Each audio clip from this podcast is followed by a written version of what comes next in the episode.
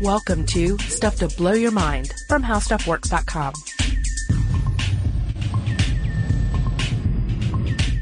Hey, welcome to Stuff to Blow Your Mind. My name is Robert Lamb. And I'm Julie Douglas. Julie, here's a quick question. Uh, in coming in to do these podcasts, do you have any kind of a ritual, any kind of a, like a, do you have any lucky items you bring with you? Uh, how do you prepare in terms of, uh, superstition Okay, to here's do a some, science podcast? Here's something that you never wanted to know about. Okay. I used to wear lucky underwear, Okay. but then I realized how ridiculous that was, and I quit the practice. Huh. Yeah, not of one wearing underwear, but you know, specific pair. But yeah, I mean, it's very easy to attach meaning to something, right? And I found myself, and I think I'm pretty pragmatic, right, in my thinking, and I found myself. I used uh, to think that. Yeah, now you're like, oh, underwear out, underwear out of mind. Um, but yeah, I mean, you can't help but sometimes make those associations. I, I guess. I mean, I can't. I mean, I, I, on the clothing front, I, I don't think I've ever experienced anything like that because I tend to think of clothing and like, well, this pair of pants is more comfortable than the others. Uh, so in that respect, like those will be my lucky pants, and that when I feel when I wear them, my body feels better. And So uh, lucky for you is comfortable. yeah, yeah.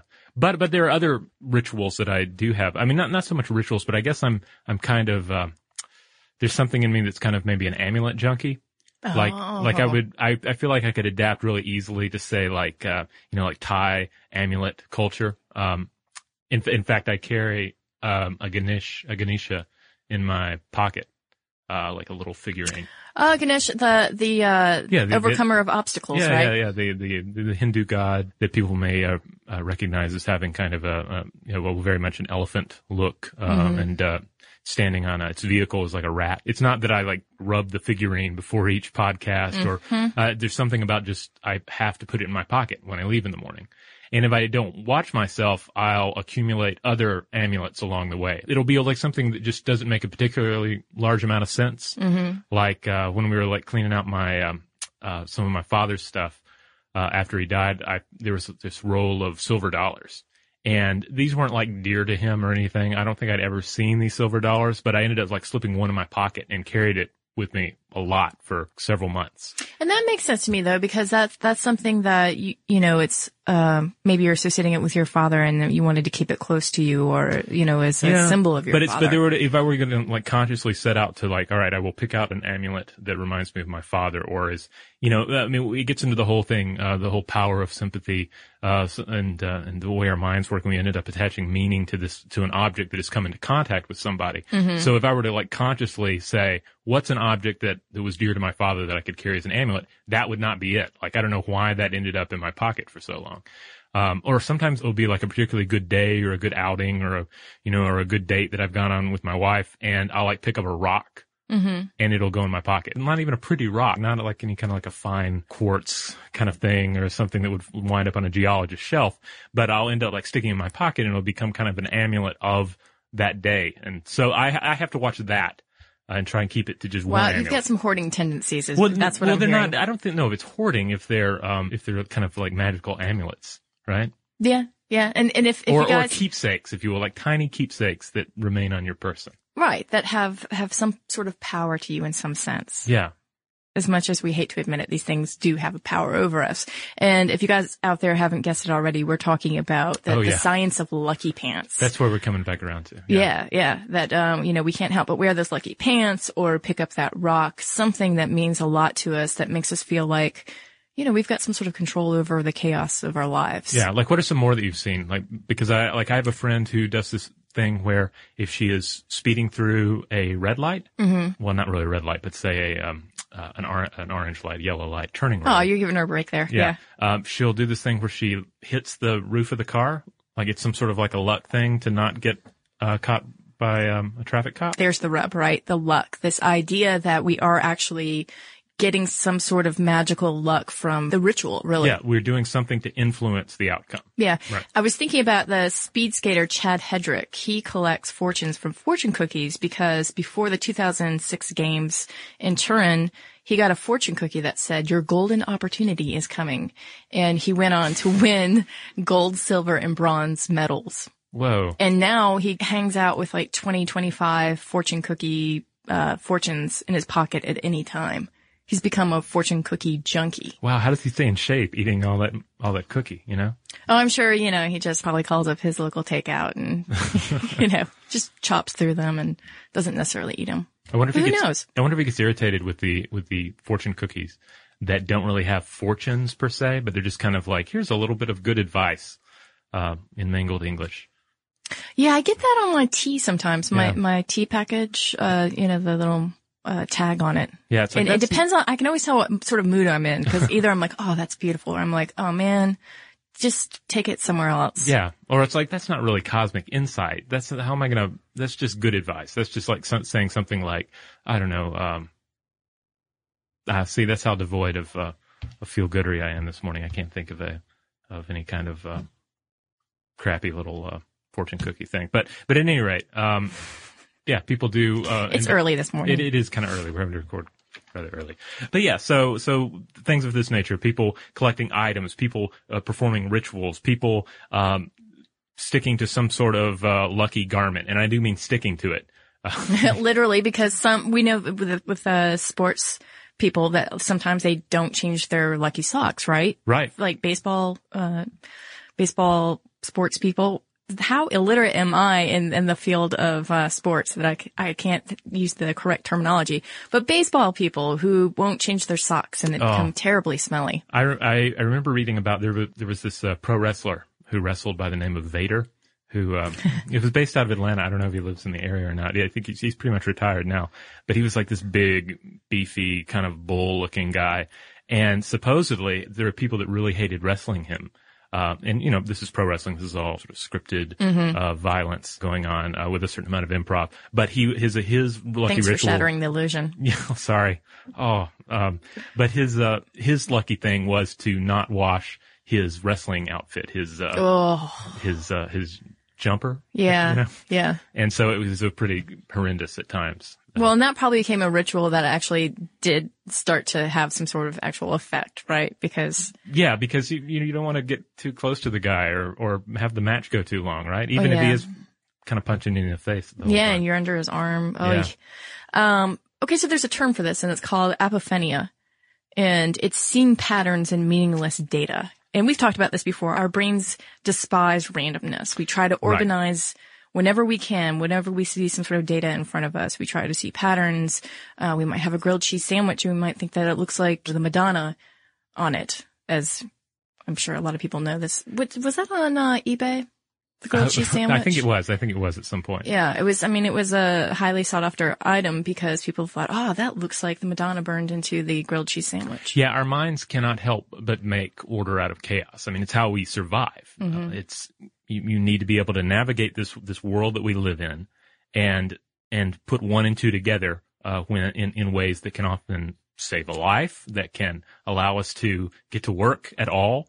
Uh, Yeah. you know, um, it, ends up ends up being little things like you you know that uh, that when you when you feel that kind of weird wind coming down the train tracks at a at a subway or train station, you're like, oh well, the train's about to get here. But and that's a very logical one plus two equals three. But then in other cases, uh, uh, this ends up uh, becoming what is called a type one error Yeah. where we end up um, um, looking for signs that and putting putting signs together that don't really add up, mm-hmm. but but we just think they do. So yeah, actually there's a Scientific American article called Patternicity Finding Meaningful Patterns in Meaningless Noise. And Michael Shermer wrote, our brains are evolved pattern recognition machines that connect the dots and create meaning out of the patterns that we think we see in nature. Sometimes A really is connected to B. Sometimes it's not. When it is, we have learned something valuable about the environment from which we can make predictions that aid in survival, survival and reproduction. Unfortunately, we we did not evolve a baloney detection network in the brain to distinguish between true and false patterns. And I love that. I thought, yeah, we really do need a baloney detection network at this point. Yeah, I mean, it basically comes down to the the fact that that randomness just doesn't really fit well with us. We don't we don't like the idea of randomness. And ultimately, as many critics have pointed out, like even a really chaotic system, there's there's order going on in it, uh, and and you can find order in that system, but it's not always going to be in a in a predictive way. And this is called adventitious reinforcing. Again, it's that accidental association between an outcome and whatever you're doing at the time. Um, so again, that you see the, you know, people not changing their dirty socks because mm-hmm. the big game is coming and that's what they did last time. And surely if they don't wear those same socks, they will lose, right? Yeah, I wore dirty socks and my team won. Therefore, my dirty socks altered physical reality, broke every law of physics, and somehow made that team win. Therefore, mm-hmm. I need to make sure that I wear the same dirty socks next week. But it, but now in these cases, well, why not apply even more scrutiny to it and realize my socks need to be the same level of dirty they are now. If they are more dirty, then maybe it'll tip the balance. And then it ends up this like complicated uh, chemistry. Well, that's assignment. when it becomes a problem because that's when you can really kind of screw yourself, right? Because yeah. you, you know, what is first a talisman to kind of help you through psychologically. Then it becomes an obsession. Then it becomes yeah. obsession and then you could really kind of throw your, your game, so to speak. Um, I thought it was really interesting that behaviorist B.F. Skinner took this, this up oh, with pigeons? pigeons. Yeah. Yeah. And he put a, a few half-starved pigeons in a box and put food pellets down a chute at random intervals. And the pigeons began to think, or at least he thought this, because uh, who knows what pigeons think. Uh, but he assumed that whatever they did when the food arrived somehow caused the food to arrive. So, they, so this is like they're doing like little circles and stuff, right? Yeah, yeah. He said that one bird was conditioned to turn counterclockwise about the cage, making two or three turns between reinforcements. And another repeatedly thrust its head into one of the upper corners of the cage. A third developed a tossing response. Huh. So it's kind of funny. Like I don't like to think of, of myself as a pigeon, but you know, looking at my past behavior and attaching meaning to things that don't necessarily have a meaning. It is sort of like we're all pigeons, you know, in a cage making these uh, weird ritualistic turns to try to affect our environments. Um, so it, it's really interesting. This is from a BBC article, Go Figure Why We Think Rituals Can Influence Outcome. They say the experiment might be said to demonstrate a sort of superstition. The bird behaves as, as if there was a causal relation between its behavior and the pres- presentation of food although such a relation is lacking. Huh.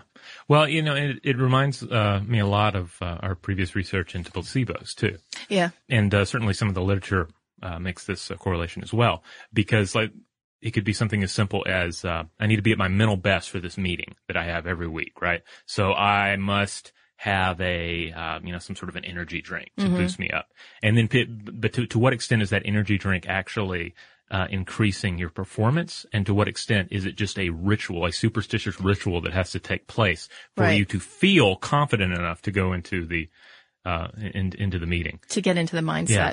And, um, and okay, you can make an argument that, yeah, you're getting a caffeine boost, but now replace the energy drink with a, um, like a rosary or, uh, you know, or, or, or a little amulet or, or some sort of, uh, you know, magical ceremony you perform, um, on the floor in front of the uh, meeting room with, mm-hmm. with, chalk and candles or something. Yeah, and then I'm just thinking about, it, and then you're on your way to OCD and you start yeah. tapping three times, you know. Yeah. Which you know, again, I'm that's it's just interesting to see how you can take this to the nth degree mm-hmm. and your behavior really begins to splinter a little bit. Speaking of knocking and splinters, there's the whole knock on wood thing, right? That's yeah. like a classic example. I don't think of myself as being particularly superstitious. You know, I'll, I'll be talking about something and I'll accidentally, you know, mention some sort of horrible thing that has not happened yet. And then it'll be like knock on wood. And then I have to find wood to knock on. Like it just, it makes sense. Mm-hmm. Likewise, um, the whole salt shaker thing, spill some salt and you have to uh, throw some over your shoulder. Right. I'll find myself doing that just because uh, I'll have spilled a little salt and I'll be like, well, it doesn't hurt, right? So I'll take like one grain and then I'll position myself so that if I throw it over my shoulder, mm-hmm. it goes into the sink. So that way I'm also not making a mess. I think the roots of that are in um, shamanism too, right? Oh yeah. I, I, think that it's like to dispel evil spirits. Huh. Somehow I have that lodged in one of one of the nooks there. But I mean, I'm sure that the, many different cultures have many different interpretations for the whole salt trick. Right. But nonetheless, it's it's a ritual, right? Right. But but then again, I, I would not freak out if I did. Oh, another one is the uh, of course the the stepping on a crack and breaking your mother's back, which mm-hmm. I don't think there's ever been a proven cause and effect with that. yeah. Uh, like nobody actually believes that. Uh, I mean, with anyone with a with a healthy mind does not believe that they're they're they're stepping on a crack will mm-hmm. somehow uh, harm the vertebrae of their mother. But people do get bent out of shape about it uh, if they, uh, in some cases. So I mean, it just if you end up letting it uh, um, get ahead of you. Yeah, and you see this too um, in extreme cases where if someone has lost a person, they start mm-hmm. to see signs everywhere of you know they might have. I think I read something about it. It was uh, one guy who lost his son, uh, his son committed suicide and he began to see signs in everything, a, a open clothespin and, uh, you know, all these different, um, like 45 degree angle, mm-hmm. um, shapes. And he began to think that that was pointing to the time that his son had committed suicide. And again, this is, you know, this is us trying to have some sort of mastery over what we can't control. Mm-hmm. Probably helped him a lot to think, well, okay, there's, there are signs that are pointing just to at least tell me some aspect of this, you know, the time that my son passed away or to get a better rooted feeling in what had happened. Yeah. Um, so it's interesting to see it in that and way. you can take that situation though, trying to master something you can't control, and if you uh, you transpose it back on some like prehistoric setting, Mm-hmm. you know, some guy tru- trucking through the woods, uh, and there is a predator out there that could conceivably eat him, or a, a human enemy, and your amount of control over what is going to happen depends on your ability to pick up signs in the world around you. Mm-hmm. Uh, you know, the sound of footsteps. Uh, in the dark, the, uh, the, the, the, silhouette of something against the moonlight, Right. Things of that nature. Right. And, and so we're sort of hardwired to err on that side, right? Right. Which is better for us because that's why we have gotten to the point we have, right, as a Yeah, species. because then it's a false alarm, and that's when we laugh, right? Right, According to about some of the theories about Yeah, laughter, yeah, that laughter is a response to say, "Oh, I'm not really in physical danger." Yeah, it's a, it's a, a release. Yeah, and, a, like, si- "Ah." and a signal to to other humans that, "Oh, we're not really going to die. It's all right." That That's- wasn't really a saber-toothed tiger, but better to be sure. Err on the side of caution, like you say. That's right. That's, I mean, behind every good joke is a, is a, uh false saber-toothed tiger in a way, right? Right. Because it's a benign threat. Trust no one. You heard it here. Yeah. That's right. Uh, when we come back, we are going to talk about Lady Luck and, uh, if she actually exists. This podcast is brought to you by Intel, the sponsors of tomorrow, and the Discovery Channel. At Intel, we believe curiosity is the spark which drives innovation. Join us at curiosity.com and explore the answers to life's questions. All right, and we're back. So, Lady Luck, real or not? L- okay, well, hmm. Is Luck a lady? Uh, Luck is not a lady tonight. I don't know. I mean, it's it's a nice thought, right? Luck's a lady. She's shining down on you. She Yeah. has a, a, a bugle beaded dress on. Thank you Um, for resisting the urge to, to break into song, by the way. I mean, this podcast isn't over yet. Okay. Okay. Uh, there is an article called Apophenia Def- Definitions and Analysis by Sandra L. Hubscher, and it's really interesting. She talks about the gambler's fallacy and holds that in a sequence of random events, past outcomes influence future outcomes. The off-sided example is a game of roulette where black has spun seven times in a row. The players around the table begin to, all the players, right? They all begin to feel that their luck is running out and that the red is due soon. Or, um, that they're having a streak and black will continue to appear, when in actuality, the probability of the next spin being red or black is the same as ever. Huh. And this, I mean, you see this all the time in gambling, right? There's this idea that you, you know, you've got good luck tonight. Um, but that's kind of what gets us in trouble. And according to psychology today, luck really actually wouldn't exist without the following conditions. Okay. Okay. You have Rabbit foot, rabbit um, foot, uh, troll, troll doll. Okay. troll doll. Yeah. Um, you have to take a chance in order to have a chance, okay. which is kind of a duh thing, Yeah. right? This is like if you don't play the lottery, you cannot win the lottery. Exactly. Um, but studies show that when outcomes are uncertain, pessimistic people tend to avoid these situations and are averse to, to risk, right? Okay. Whereas optimistic people don't. So optimism is actually necessary to take a chance. So not only Okay. do you have to take a chance, but you kind of have to be like, yeah, hey, I'm taking a chance, right? Okay. So it goes back to that, uh, that optimism boost we were talking about. Yeah. Guy, well, guy walks into a casino. Guy feels confident enough to play roulette Mm-hmm. because he has, uh, you know, a statue of Buddha in his uh, pocket. well, and even just map it back to other times in your life where you felt lucky. Okay. um, something happened, uh, the sequence of events. I always think about this. It always feels like something builds up to something happening. And I always think, oh yeah, there's this pattern here. But the fact of the matter is, is that I happened to be in the right place at the right time. But not only that, I was open to the experience yeah. and had put myself out there or whatever it was. So that's kind of how I think about it. You've got the gambler, yes, who's, who, yeah, they, they did it. They, they gambled. So therefore, you know, they got a 50% chance whether or not they're going to make good on it. But it, that's about the same for anything that you try to do in your life, right? More or less. I, Well, yeah, I guess it depends on what you're trying to do. Yeah. Sometimes there's like 10%, sometimes 75%. But still, there's there's a chance. There's a And, chance. Yeah. Uh, the second thing is unexpected actions come from the subconscious. Your unconscious brain may actually see what you need to see before your conscious brain knows. This is called preemptive perception and it's thought to be subserved by part of the parietal lobe of the brain. Yeah, this reminds me of uh, of priming memory, uh, which is uh, one of the types of memory that we've talked about in the past, uh, where you're not consciously aware of it, Mm-hmm. but uh, your brain is forming this uh, this pattern. It's uh, associating one thing with the other. Yeah. and it actually reminds me too of the free will podcast that we did when we talked about this, the, the I of ourselves, the, the conscious that we are the last person to actually learn what our decision is because all of these other things are taking place in our brain that could have been culminating there for an hour, a year, or even 10 years. Right. And so there's things going on under the surface that are really helping to inform you. So Or like the false memory, where we pointed out that uh, some uh, experiments have have uh, suggested that our brain knows when, uh, even though we think a false memory is true, Mm-hmm. deep down our brain knows that that false memory is false. Yes. Yeah. Yeah. Yeah. It's, it's, it's, there's somewhere, there's a center there in our brains that can sniff out the difference. Yeah. So at conscious level, we're not putting one and two together about what's about to happen, but uh, below the surface, our brain already knows or thinks it knows what's going to happen. and this has been observed in studies in MRI, which is really fascinating.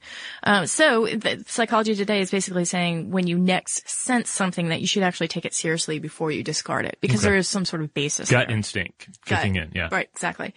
The third is to tap into your empathy. Oh yes, this is of course, especially when you're dealing with other people. You're playing a game, um. Poker. poker, or even something like you know Scrabble or Words with Friends, or or anything where there is a human intellect on the other side. You're in a hot water situation too, right? Yeah, Not yeah. that we're advocating hot water situations.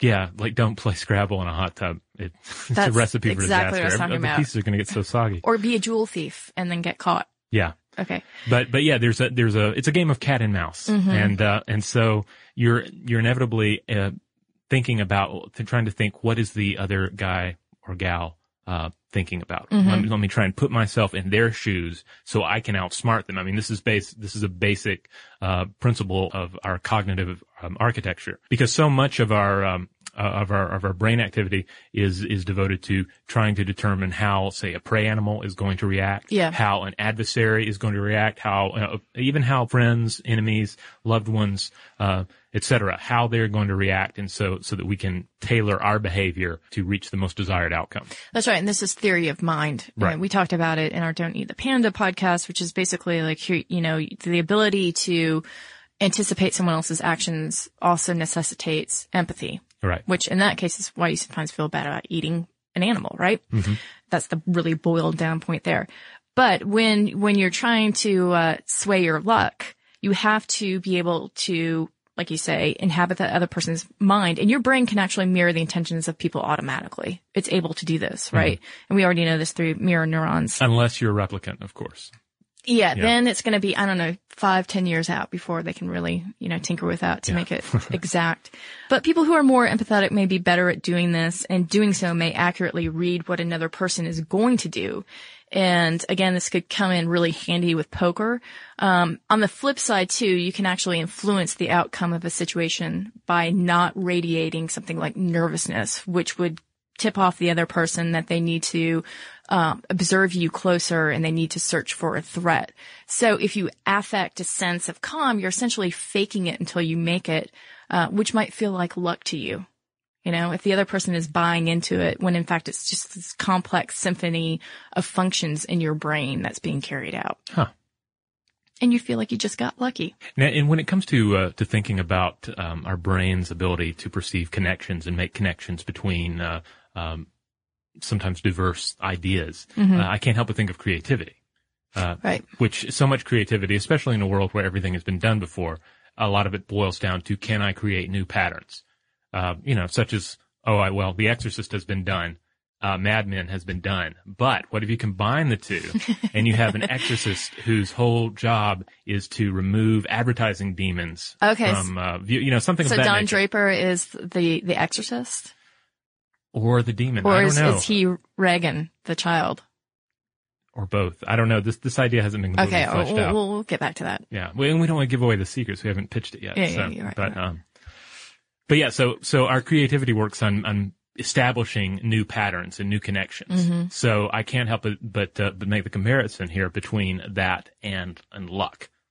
Yeah, there's uh, Peter Brugger is a neurobiologist, and he's actually talked about this before. And he says that um, this this ability of creative people to link and associate um, and prefer remote over close associations to the heart of it really gets to the heart of um, creative thinking, but also paranormal and delusional thinking. Mhm.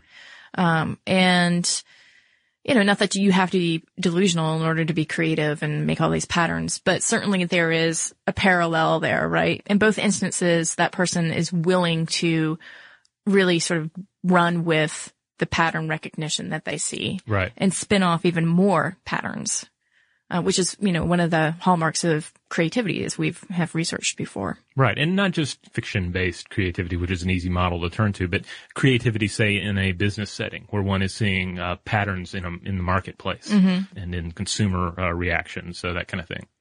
Brugger also found a connection uh, with dopamine, actually, Oh, yeah? and levels of dopamine in people. He found that people with high levels of dopamine are more likely to find significance and coincidence and pick out meaning and patterns where there are none. In one trial in which skeptics and paranormal believers were both given the drug L-Dopa, which increases dopamine, L-Dopa. L-Dopa, uh, the skeptics began to perform much more like the believers Huh. in the studies, which I think is fascinating. Wow. So, huh. That's, that's really fascinating. Yeah. Because, and I mean, I instantly think of like pumping this into, say, uh, a church environment or a temple or, uh, Mm-hmm. you know, environment to just to sort of give people a little extra boost to get, uh, superstitious about things. I, I, it also makes, I can't help but think of like someone going in to see a priest and, uh, and being like, Father, um, I'm having a crisis of faith. And then the, the uh, priest saying, well, here, take, take three of these. This should boost your dopamine levels and then you'll be good, you know? Wow. Can, I mean, can it get down to that level? Maybe. I mean, I mean, not that That's you could take a pill right? and it would, I think, you know, completely change the way you view the world. But what we're talking about here does underline some of those connections, though, between, um, between the, the, the chemical us Well, and that's what I the was spiritual say. us. Yeah. At, a, at a chemical level, it does inform our perception, right? yeah. So it's kind of fascinating. Um, I did want to make another um, mention about creativity. Again, this is from Sandra Hubscher's article. Uh, she was talking about creative innovation, and she was saying, uh, you know, again, it's the ability to understand and express novel, orderly relationships, and that in fact, Leonardo da Vinci advised his students to quote look at walls covered with many stains, with the idea of ma- imagining some scene you will see in it similarity to landscapes adorned with mountains, rivers, rocks, trees, plains, broad valleys and hills of all kinds, also battles and figures with lively gestures and strange faces and costumes and an infinity of things which you can reduce to separate and complex forms. Huh. Well, it, uh, this of course brings to mind constellations. Uh, the, the pattern of the stars Yeah, is of course yeah. intensely complicated. Uh, as we discussed in the shark episode, Mm-hmm. uh, you know, NASA has, has complicated, uh, algorithmic programs designed to look at the night sky and, uh, and make sense of it all. Mm-hmm. But constellations, a very ancient, uh, uh, form of looking at the stars and making sense of it by, at times, desperately uh, forming patterns Mm-hmm. am- amid those stars to create something like a Big Dipper or a guy with a bow and arrow or or you know or or some sort of an animal. Uh, and I I think you can you can definitely make, make the case that as out there some of those connections are, those connections allowed uh, have allowed us to uh, more easily make sense of a very complicated system in the sky above. Well, and once you name it, don't you feel some sort of level of comfort Yeah. for it too? I mean, um, I'm sure that again, it's that trying to master your environment and feel some sort of sense of control. Mm-hmm. Um, and it's not all bad, right? I mean, patterns again, that's, that's, that's what's gotten us so far here. Um, Yeah, it- it's uh there's we we live in a chaotic system, but one where there are patterns. So it's just uh, to the extent that we can avoid overcompensating and and just finding um not unreal patterns everywhere. Um, yeah, then, then I think we're okay. I think of it as the continental drift, uh, theory. Like, if, Oh, yeah. it, this is a good example of why patterns are important or pattern recognition. people looked at maps and they said, "Hey, wouldn't that piece fit here?" I bet those two places were joined together. Yeah. Alfred Wegener, um, who's actually the person who recognized the puzzle piece like fit of the continents Mm-hmm. and came up with this theory, uh, in part. because of this pattern recognition. And of course that sat around for like 30 years or so before someone was able to corroborate it with, you know, other information. But again, I mean, this is, this is stuff that can lead to breakthroughs if harnessed right. Or it can lead to crazy conspiracy theories that uh, seriously damage one's uh, reputation. It's, yeah, yeah. It's a, it's a power. You just have to learn to use it, right? All right. Well, let's see if any of our listeners got lucky and uh, I drew their listener mail. Here, let me turn it. Oh, here we go. And let me grab this one. All right. This one is from Lisa. Lisa says, May I start off by saying that I absolutely love this podcast and all the others from How Stuff Works. So, see, that one was kind of like, oh, and then she likes all of them. So. I mean, but they're all great. Yeah, they are all awesome. Um, I like it would have been different if she said, well, "Let me say that I absolutely love this podcast and all other podcasts." And then it feels a little less special. But but no, no, this is, Uh, yeah, we, we take it. we Thank take you. the compliment. Uh, I wouldn't be able to to make my 45 minute drive to and from work uh, every day without it. I recently listened to your podcast on misophonia, and I was rather surprised this is an actual diagnosed problem. I have never been to the doctor, nor have I uh, ever seen the need to be checked out uh, because it has never really bothered me, uh, bothered my day to day life. But uh, every time I hear someone's fingernail scratching a car, I definitely react to it. Uh, I do not simply cringe like uh, you would if you heard a chalkboard being scratched. Instead, it makes me feel like I am going to turn inside out. Hey, we did a podcast on that too. Yeah, we did. Uh, cry. Haven't done one on that. Uh, and or gag. Uh, I think that's coming up. Uh, all at the same time. My younger brother used to do this uh, just to mess with me, and I would suddenly become insanely enraged and start screaming for him to stop. Obviously, this isn't a normal sound you hear when you are around others, so it has never really interfered with my life. I have always thought it was just a strong reaction to a bad sound, but now I can't help but wonder. Obviously, I'm not going to try to diagnose myself. I'll leave that up to a doctor. Thank you guys for everything.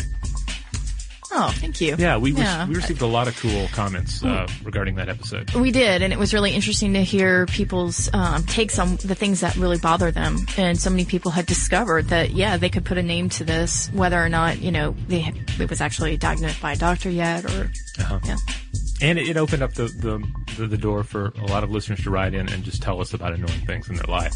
Like, my uncle has the worst cough. Let me tell you. I know, but it's kind of awesome. It though, is too, awesome. I because love things got so specific. yeah, you know, like the one about the socks and the carpet. yeah, And yeah. even though I, I'm like, well, at first I'm like, wow, I, I, that doesn't annoy me at all, but it, it definitely makes sense when you look at the um, at the overall issue and the overall uh, you know, condition. Right. Like, well, it makes how subtle it is. Yeah. Um, we also heard from Don. Don writes in and says, I'm so glad you did a podcast on misophonia. My whole life I've been told I have sensitive innards because of my aversion to all sorts of sounds. I have always thought that my husband was just a loud person.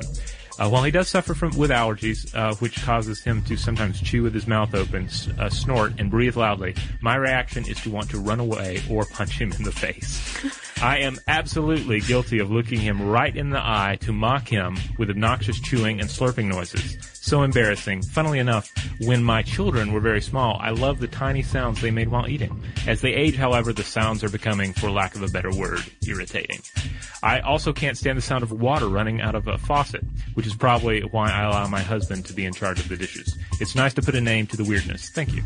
Indeed, it is nice to be able to put a name to the weirdness. And as we discussed, I, I think that's the first step, at least with with sort of normal, uh, you know, non-clinical cases of this. That's the first step to being able to, able to control it. Right. To be able to say, well, this is, you know, this is a this is what's going on. This is at least some form of misophonia, perhaps. This is how my brain is processing. This is how my brain is processing information, and if we're aware of that, then we're in a better position to, to be like, well, let's not let let me not get that let that get out of hand. Yeah, Let yeah. me not yell at someone right now. Again, you get to name it, and then you can control it to an Yeah. extent. So yeah, if you want to share anything with us, uh, feel free to contact us uh, on Facebook or Twitter. We are Blow the Mind on both of those, and we update those feeds regularly with all sorts of cool stuff. And you can always drop us an email at blowthemind at howstuffworks.com. Be sure to check out our new video podcast, Stuff from the Future. Join How Stuff Works staff as we explore the most promising and perplexing possibilities of tomorrow.